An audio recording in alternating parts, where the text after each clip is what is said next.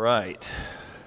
you have your Bibles, why don't you open up to the book of Acts, New Testament, Matthew, Mark, Luke, John, and Acts, and get used to it because we're going to be in it for a long time. Uh, we are about to embark on a journey through 28 chapters um, of the book of Acts. I can't tell you how long it's going to take, but it's going to be some time. If I had to guess, um, about this time next year, we're going to be getting closer to the end of it. Um, now, I really am looking forward to this book. Um, we're going to read our verses here in just a few moments. Um, but the book of Acts, really what it does, it, it kind of gives kind of like the first 30 years, if you, so, if you will, of the first century church. It, it tells us how the church as we know it today um, came to be. It, it, tells us how the message of Jesus uh, that really was just in Jerusalem at the time in Israel spread from Jerusalem throughout Judea or greater Israel there into, into Samaria and even to Rome um, and then everywhere, kind of everywhere in between.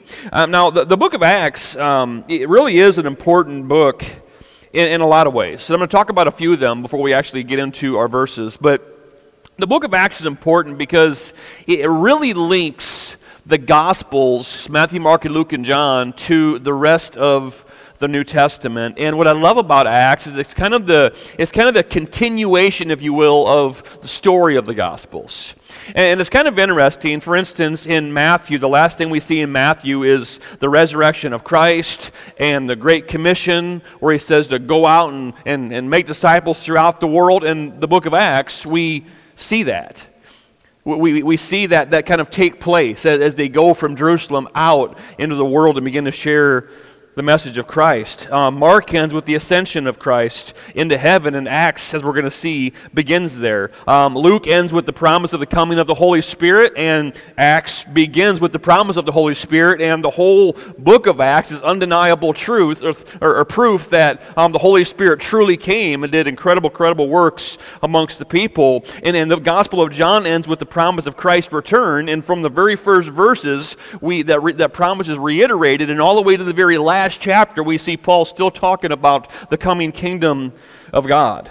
Um, it's been said, um, and said well, that Acts really is the bridge between the Gospels and the epistles. Uh, the epistles are what we know as the letters, like the letter to Rome that we call Romans, or the letter to Corinth that we call 1st, and 2nd Corinthians. Now, if you can, just kind of imagine um, if we didn't have the book of Acts, reading books like 1st, 2nd Peter or 1st, 2nd, 3rd John, we'd ask the question like, well, how in the world did these people that aren't even Jews hear about Jesus?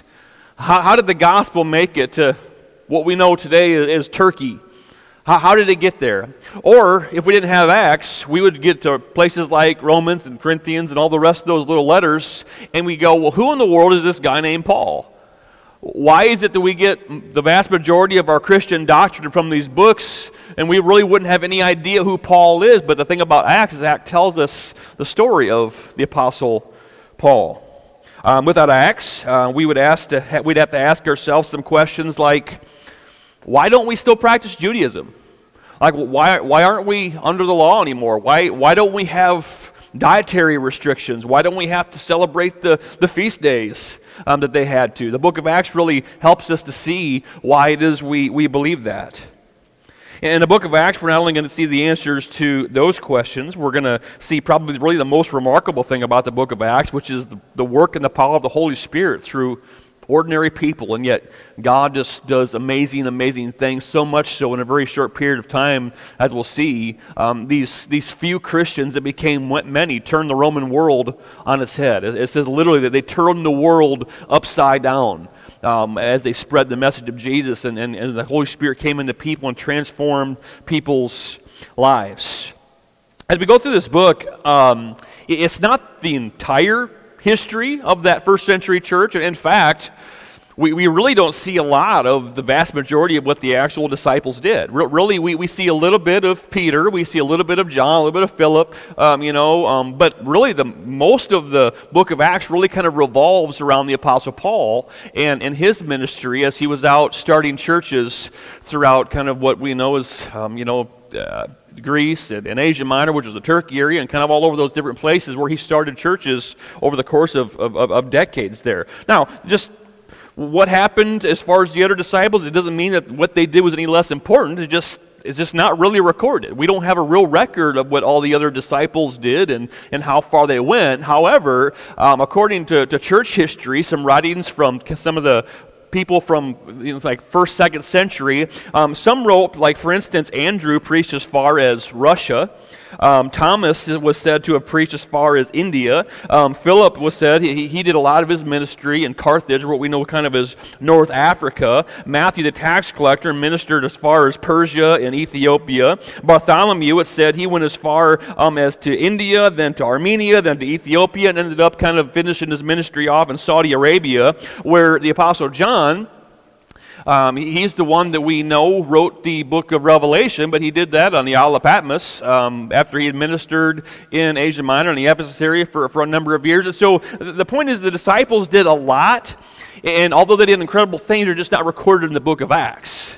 But the book of Acts really is, um, it really does link in so many ways. It's a, such an important chain, a link in the chain that kind of connects the Gospels and what Jesus did to how the church became what it is today and why we believe the things that we do today. Now, Acts is the book that I hope will, as we go through it, encourage us. And my, my hope and expectation is that it'll do that and honestly, probably much more. Um, through it, I have no doubt that we're going to learn a lot. Um, I, I, have no doubt that we're going to be taught a lot. I'm sure at times we're going to be convicted. We're certainly going to be challenged um, through this. But my, my big hope as we go through this book is that our faith will be emboldened. That we will come to understand and realize that we have incredible power through the power of the Spirit of God that dwells in us as Christians. Power to change the world still today. And we're going to see that as this gospel started with just a handful of people and became what we know as the church today that really has been spread to every corner of the world.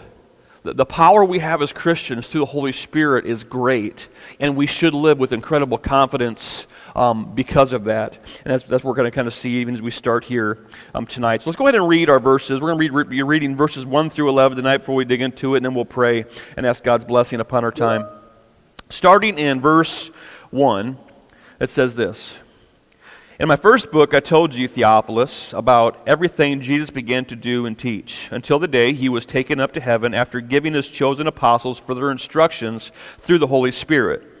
During the 40 days after he suffered and died, he appeared to the apostles from time to time, and he proved to them in many ways that he was actually alive. And he talked to them about the kingdom of God. Once, when he was eating with them, he commanded them, Do not leave Jerusalem until the Father sends you the gift, of the, the gift he promised, as he told you before. John baptized with water, but in just a few days you'll be baptized with the Holy Spirit.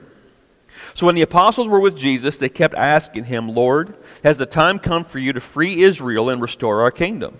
And he replied, The Father alone has the authority to set those dates and times, and they are not for you to know but you will receive power when the Holy Spirit comes upon you, and you'll be my witnesses, telling people about me everywhere in Jerusalem, throughout Judea and Samaria, and to the ends of the earth. And after saying this, he was taken up in a cloud while they were watching, and they could no longer see him. As they strained to see him rising into heaven, two white robed men suddenly stood among them. Men of Galilee, they said, why are you standing here staring into heaven? Jesus has been taken away from you into heaven, but someday he will return from heaven in the same way you saw him go. Let's pray. Heavenly Father, we do thank you just again for this time tonight. We thank you, God, for your word. We thank you for this book that we have that we're going to be going through, Lord. That, and I just pray as we do, God, that you just give us eyes to see even tonight, Lord. Give us ears to hear, that you just give us the ability to put out the distractions of the day, of the week, of what's coming. That God, we can just give you our undivided attention in this time. And I just pray as we do that you would work in us. Father God, you know each of our lives better than we know our lives. You know exactly what it is we need. Someone here tonight may need to be encouraged. Someone here tonight need to be challenged. Whatever that is, God, I pray you would speak to us as individuals. I pray, God, that you would move in our hearts and our minds, and above all, be glorified in what we do in this place. In Jesus' name we pray. Amen. So let's just start this out. Um, in, in verse 1, the writer says here, in my first book. That's kind of an interesting phrase. Well, what we can tell you is that the reason the writer says this is because his verse book was the book that we know as the Gospel of Luke. Um, Luke, the one who wrote the Gospel of Luke, is the author of the book of Acts here as well. Um, wh- who is Luke? Uh, Luke was a, a, pretty amazing man. He, he, spent years putting this together, as we'll, we'll see in a moment. But uh, we, we don't know a lot about Luke, but we know enough about Luke from the writings of the New Testament. For instance, for instance, in Colossians chapter 4, in verse 14, the Apostle Paul describes Luke as um, somebody that is a, a dear friend to him somebody that means a lot to him, somebody that ministered with him. Um, it also tells us that he was a doctor. And so Luke was a doctor. Luke was a friend of the Apostle Paul.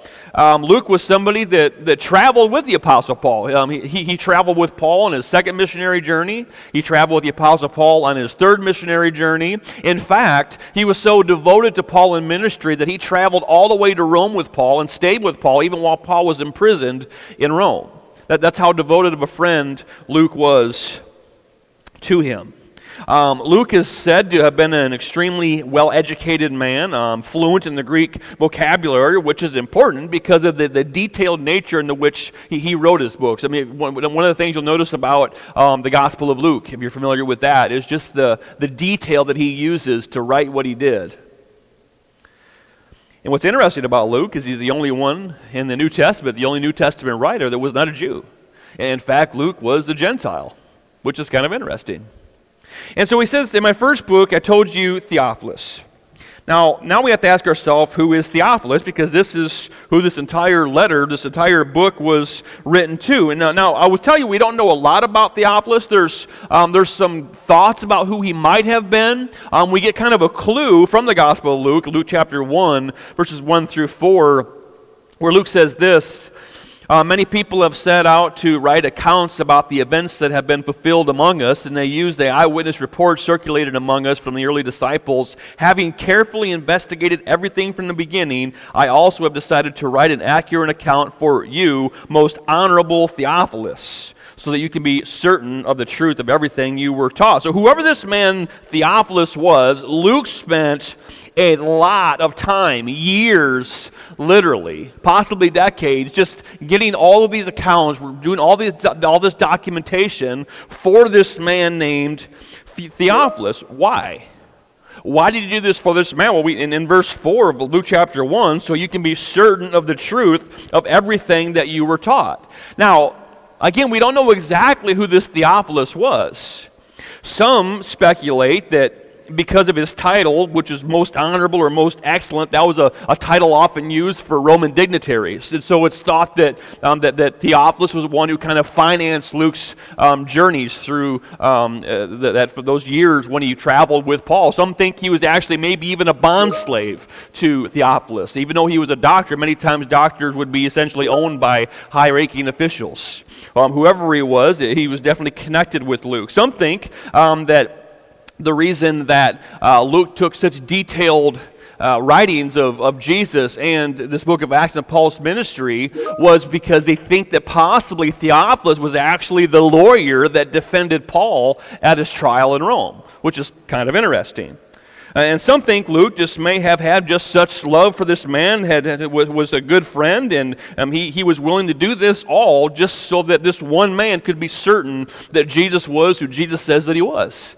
I mean, I, I just thought about that, and it's like, man, w- would you spend that many years putting that much time and effort in for one person? It really just tells you the kind of a man that Luke was. He had that type of love and care for this person that he was willing to take all that time to do that. Now, then we ask the question, um, what, would, what did Luke tell him? He, we, we, as we go on in verse 1, he says, um, I, told, I told you, Theophilus, everything Jesus began to do and to teach. And I'm just going to focus on just three words in that for a minute. The first one is just the idea of began. When he says that uh, uh, about everything Jesus began to do, now it, the idea here is that Jesus' ministry didn't stop when he went back to heaven. So he wrote to you about what Jesus began, and now he's writing 28 chapters of the ministry that went beyond Jesus the ministry that was done through the disciples. Um, the, book, the book of Acts really is a story of how the work of Jesus that was started in Israel really expanded throughout the known world. Um, Jesus really spent the vast majority of his ministry right in Israel. A little bit in Samaria, but mostly right there in Israel. And yet, the story of Acts is how that goes out from there to out throughout the entire world. Now, we can be um, one thing that's kind of an amazing thing when you think about this continuation of Jesus' ministry is that it's a ministry that is continued to this day.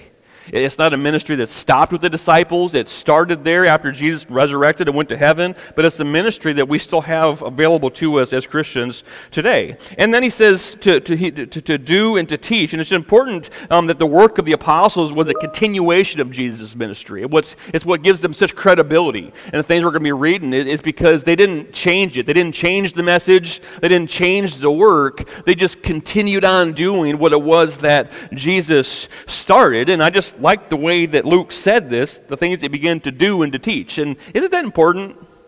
That the things that he did match the things that he taught? Can I tell you how important that is in the life of a Christian?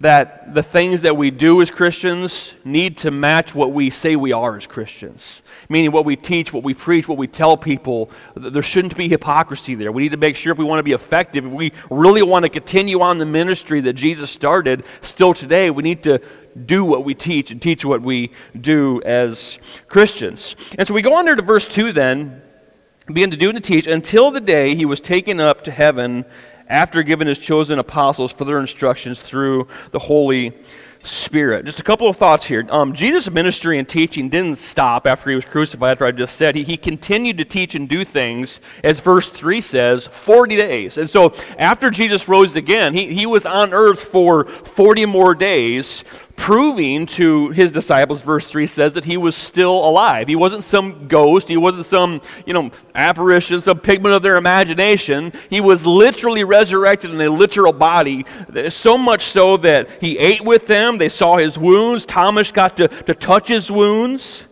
In the minds of the apostles, there was absolutely no doubt whatsoever that Jesus was very, very much alive. And in fact, in 1 Corinthians 15, we see that, that he was seen by 500 people or more after he rose from the dead. So, in the minds of the disciples, the minds of these, these men that, that went out and spread all this message, there was zero doubt whatsoever in their minds that Jesus absolutely was who he claimed to be.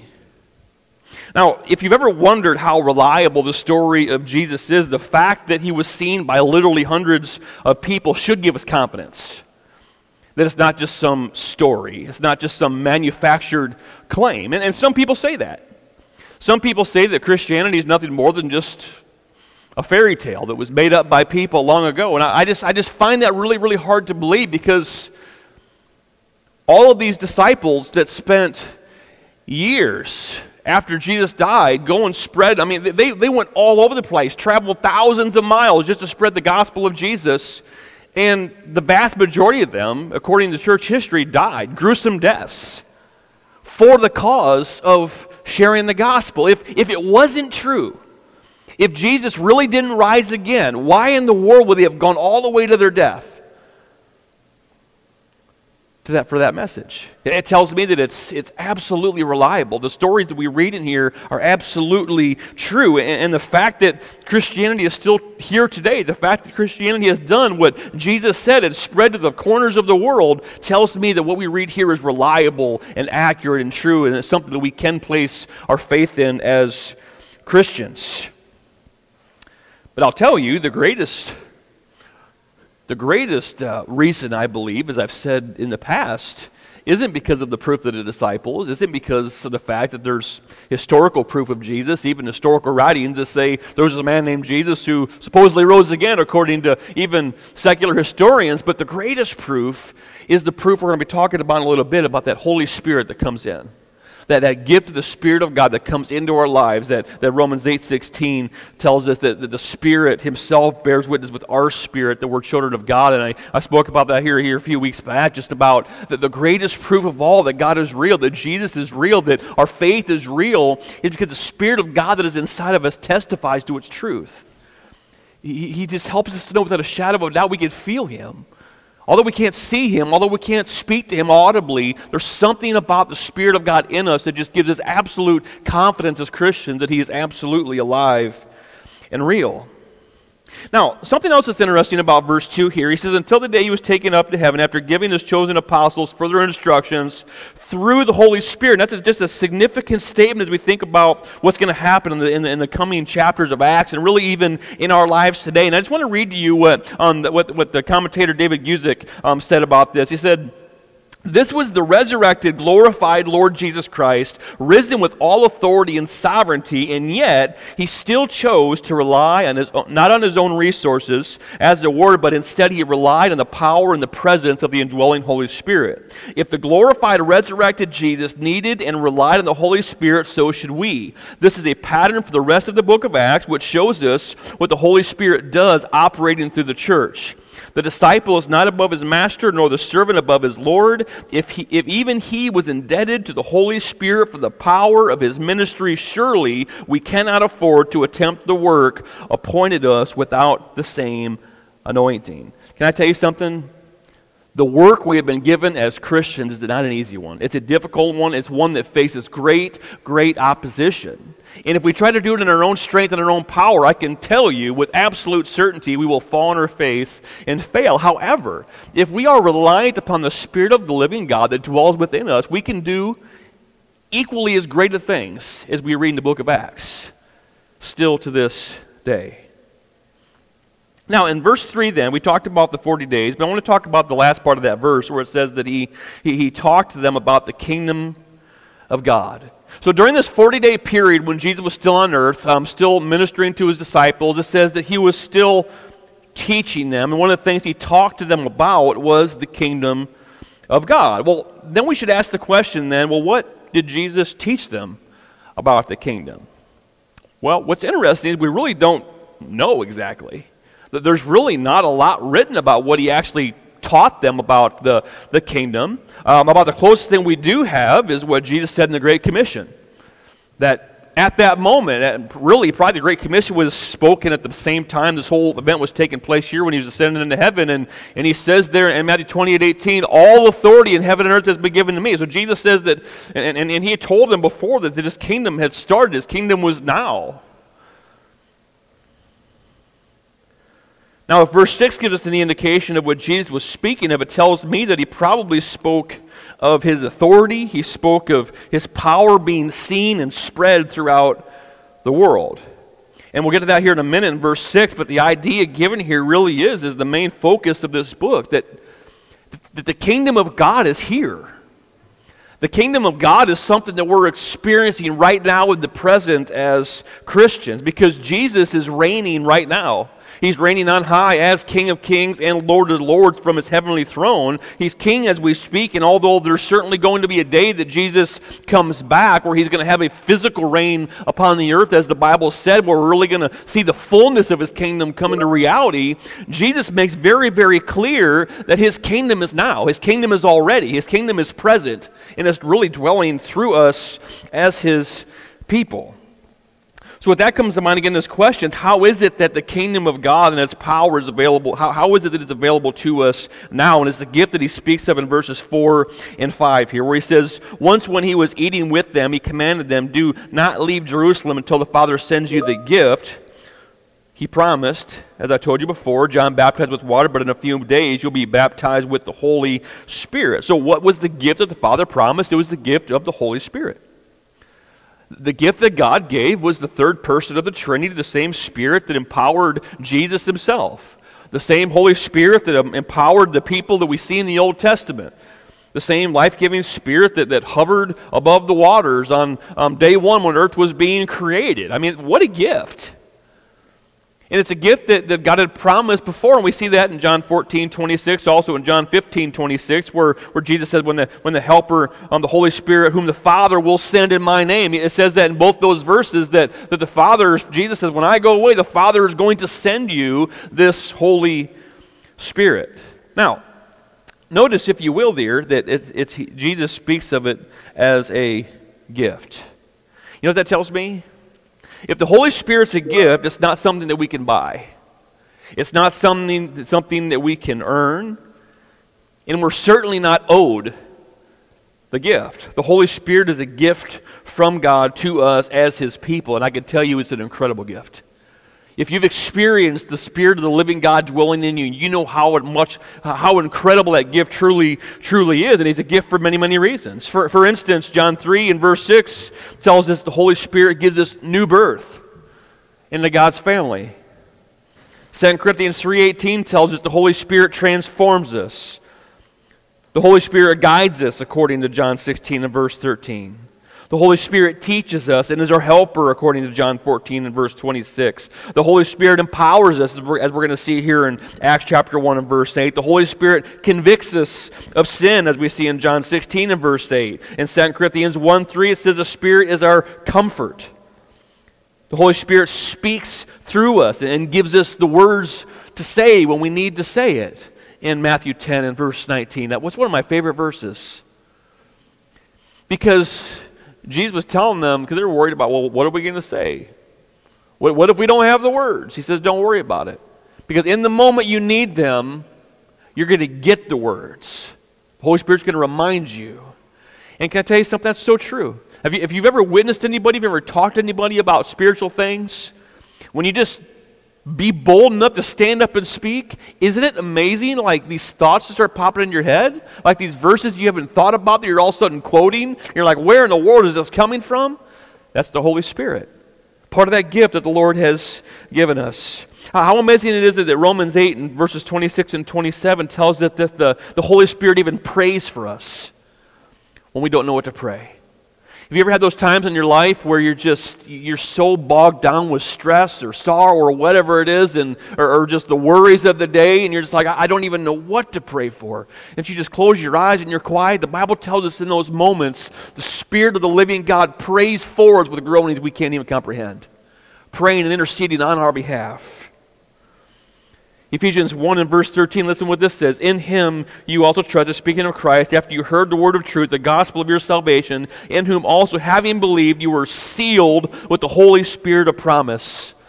The Spirit of God in us is the seal, the guarantee of our inheritance as Christians. And probably the most amazing one to me is what 1 Corinthians 3:16 tells us that the Spirit indwells us. He, he's, made our, he's made his home in our hearts and in our minds because it says that we are the temple of the living God and the Spirit of God dwells in us as Christians. How amazing is it to think about that? That the living God dwells inside of us. He, he's chose to make his home in us as his people. I don't know about you, but I don't feel very worthy of that. Yet, what an amazing thing it is to think. As we move on to verse 6, the disciples took Jesus at his word about the Holy Spirit and the kingdom quite literally because he asked there in verse 6, Lord, has the time come for you to free Israel and restore our kingdom? Now, why is it that they all had in their head that Jesus was about to take his rightful throne in Jerusalem and restore Israel? That's all they had in their head. They still didn't get the big picture. Well, for good reason, because that's what they were taught. That's what they expected. That's when the Messiah came, they expected him to come and to reign as king, to restore Israel. I mean, you read the Old Testament, you, you read in the, especially the last number of chapters of Isaiah, you read in Ezekiel, you read in Jeremiah. I mean, it's just packed in there that the Messiah is going to come, he's going to take over, restore Israel. Restore Israel is going to be this beautiful place of, of, of, of, filled with milk and honey again, just like it was back years and years ago when, the, when they came into the promised land. And that's kind of what they expected. And what probably would be even more convincing was a prophecy from Jeremiah, or from not from Jeremiah, excuse me, but Ezekiel that, that connected the giving of the Spirit of God with the, the, the restoration of Israel. And so I just want to read you these verses because I want to put yourself in the mind of these disciples for a moment, because this is the way they thought about the Messiah. Ezekiel chapter 36, verses 22 through 28 says this Therefore, give the people of Israel this message from the sovereign Lord I am bringing you back but not because you deserve it. I am doing it to protect my holy name on which you brought shame while you were scattered among the nations. I will show you my whole, how holy my great name is, the name on which you brought Oh, excuse me. I, I, and I will show you my whole, how holy my great name is, the name on which you brought shame among the nations. And when I reveal my holiness through you before their very eyes, as a sovereign Lord, Then the nations will know that I am the Lord, for I will gather you up from all the nations and will bring you home again to your land. Then I will sprinkle clean water on you, and you will be clean. Your filth will be washed away, and you will no longer worship idols, and I will give you a new heart. And I will put my new spirit in you. That's the connection to the Holy Spirit. I will take, a, I will take away your old stony, stubborn heart and give you a tender, responsive heart. And I will put my spirit in you so that you will follow my decrees and be careful to obey my regulations. And you will live in Israel, the land I gave to your ancestors long ago. You will be my people and I will be your God. That's what they had in their mind. When, when the promise of the Spirit came, they connected that with this time when the Messiah was going to literally reign physically from his throne in Jerusalem, and Israel was going to be the, the power of the world, essentially. And so that's what they thought. It's interesting, we just talked about this a couple nights ago in the book of Hebrews. That's going to happen someday the kingdom of God is now, but some of these promises made to the nation of Israel specifically are coming someday when they, they will see Christ for who he is. When they, because the vast majority of, of the nation of Israel and the Jews around the world, they don't, they don't believe Jesus was the Messiah. They think he's still coming someday, but there's going to be a day when their eyes are open. And in that day, the Spirit of God, or that Spirit of God, but the, but the living Christ himself will be sitting on his throne in Jerusalem, reigning above the people, among the people. So they really weren't washed up when we think about what they were thinking. That day is going to come someday. Now the question is is when will that day come? And in verse 7 this was Jesus' reply. He says the Father alone has the authority to set those dates and times and they're not for you to know. So pretty much it says that's on a need to know basis, and you don't need to know. that, that, that, really was the only answer that he gave them. Now, the return of Jesus is a topic really for another time. We're not going to spend really any time at all on that tonight. We don't have the time. Um, but, but, if you are interested, you could jot down a few passages of Scripture. For instance, Matthew 24 or Mark 13 or Luke 17. First and Second Thessalonians talk about some of that stuff. Um, Book of Revelation talks a lot about that stuff. Uh, it's just, I mean, it's packed throughout Scripture, but those kind of really gives you a, an idea of when the second coming of Christ is going to happen. And those, those passages, um, Jesus gives some pretty clear clues about when his return is going to come. And although although he says here in Acts on um, the exact day and time is something we don't know, he tells us in other passages that we can detect the time of his coming by the signs that are kind of there. And I don't know about you, but uh, it, it sure seems as if those signs are kind of popping up pretty, pretty frequently all over the place if you know anything about those passages. And, and so, what I'll say to that, and just in regards to Christ coming, if you're unsure, unsure at all about your eternity, make sure you know. Because we don't know when that day is going to come. And if you're a Christian, make sure you're living for them. Because as I've said a hundred times, I'm going to say it again for myself. I don't want to be doing something dumb right before I meet my Savior face to face. You know what I'm saying? So let's live for Him as if He could come back any moment because we should. Now, What's interesting to find about verse 8. Now, verse 8 really is kind of the famous verse in this passage of Scripture that you're going to receive power and the Holy Spirit comes upon you. But what's interesting is that's his answer to the question when is your kingdom going to come? He said that eventual day is going to come, but I want to tell you that you're going to receive power. What's he saying here? See, the disciples weren't seeing the bigger picture. They were concerned about Israel, but Jesus was concerned about the world. And what Jesus was telling them in here is like, look, don't worry about when I'm coming to reign because I'm giving you power to continue the work that I've already started. And it's not going to stop here in Jerusalem. It's not going to stop in Israel. It's not going to stop up there in Samaria. This message of the kingdom, this message of the gospel is going to go out to the entire world. And to help you with that, he says this gift, the Holy Spirit is going to give you power. Now, that word power there, it's, it's not just a little bit of extra strength. And in fact, I don't, I don't do this often, but, but the Greek word that was written here was a word called dunamis, which where we get our word dynamite from. And, and so the power that these disciples were given was not just some puny power to give them a little extra strength. We're talking about absolute dynamic power. Dynamic power that would literally transform the world. And even in their lifetime, it said they turned the world upside down, as I said. Now, the disciples had experienced this in part um, in Matthew chapter 10, Jesus sent the 12 out and he gave them authority to cast out evil spirits, spirits, to heal people, the sick, the diseased. So they had experienced this, but what Jesus was telling them is now it's going to dwell in you permanently. That power that you tasted is now going to be yours to go out and continue my ministry. Now the question then is, is what were they what were they given this power for? Was it was it so that people would be impressed with them? Was it so people would marvel at the miracles they perform? Was it so that they would get famous? Famous and have people follow them like they followed Jesus? Nope. What do you say here? But you'll receive power when the Holy Spirit comes upon you. Why? You'll be my witnesses, telling people everywhere about me. That, that word witness there is, is connected grammatically to those who suffer, those who are persecuted, those who are martyred. And, and so uh, the word here he used specifically was you're going to be my witnesses, and it's going to come with persecution, but I'm going to give you power. And it's going to be so much power that in spite of that persecution, this message is going to continue on until it reaches the whole world. That's powerful. Now, when Jesus said everywhere, he literally meant everywhere, to all the way to the ends of the earth.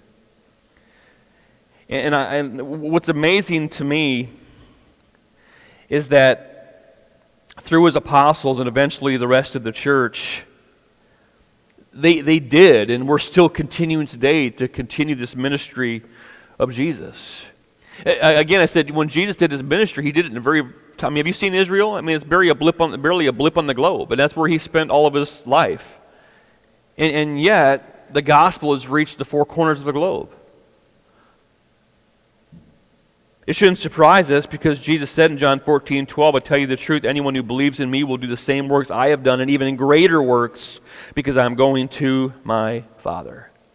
Those greater works have been done and are being done because the gospel's spreading everywhere. And the thing is, the same power they were given is still available to us today because the same spirit that was given to them is in us.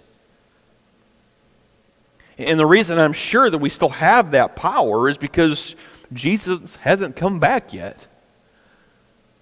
He made the promise that he was going to, but he hasn't yet. So, you know what that tells me? That his kingdom is still being advanced through his people, and the only way that happens is through the power of the Holy Spirit. So, guess what? We still have that power.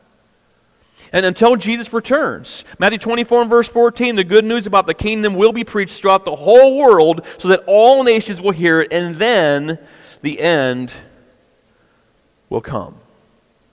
We have that same power still today as God's people. Well, then some people ask the question why don't we see the things that they did back then if we have the same power as they did? Well, can I tell you something? God is still moving in power around the world. God is still changing lives. People are still being saved. Places like China, India, Iran, Iraq, places we look at and go, those are places are awful. People are coming to Christ by the millions. I read stories about these incredible miracles that happen.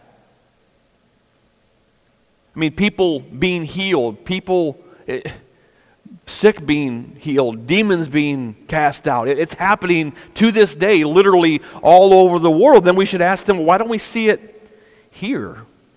Why don't we see it in America? I think there's a number of reasons for that, but I think there's two primary reasons for that, as we're going to see as we kind of move on in, in the weeks to come.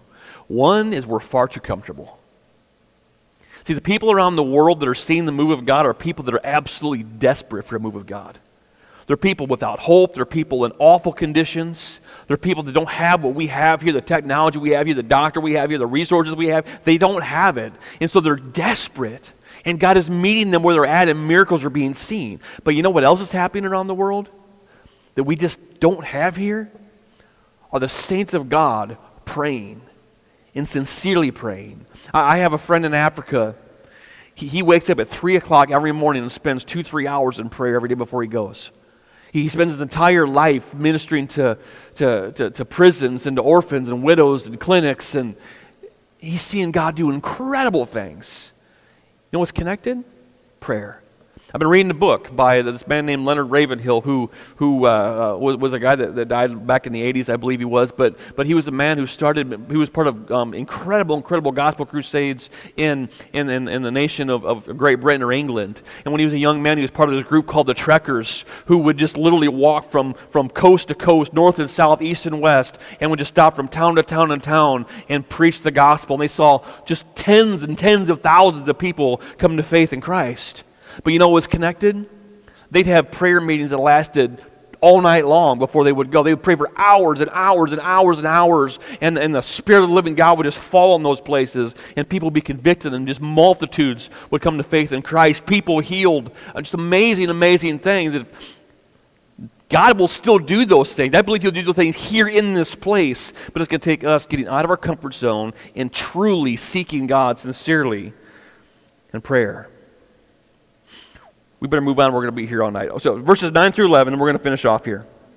After saying this, he was taken up into a cloud while they were watching, and they could no longer see him. And as they strained to see him rising into heaven, two white robed men suddenly stood among them. Men of Galilee, they said, Why are you standing here staring into heaven? Jesus has been taken away from you into heaven, but someday he will return from heaven the same way you saw him go. So Jesus, as they were standing there, he tells them this You're going to be my witnesses. Go out, spread the gospel. And it says he went up in a cloud and disappeared up into heaven. What was the cloud? It probably wasn't some big fluffy white cloud like we're picturing um, most likely we're talking about the cloud of God's glory.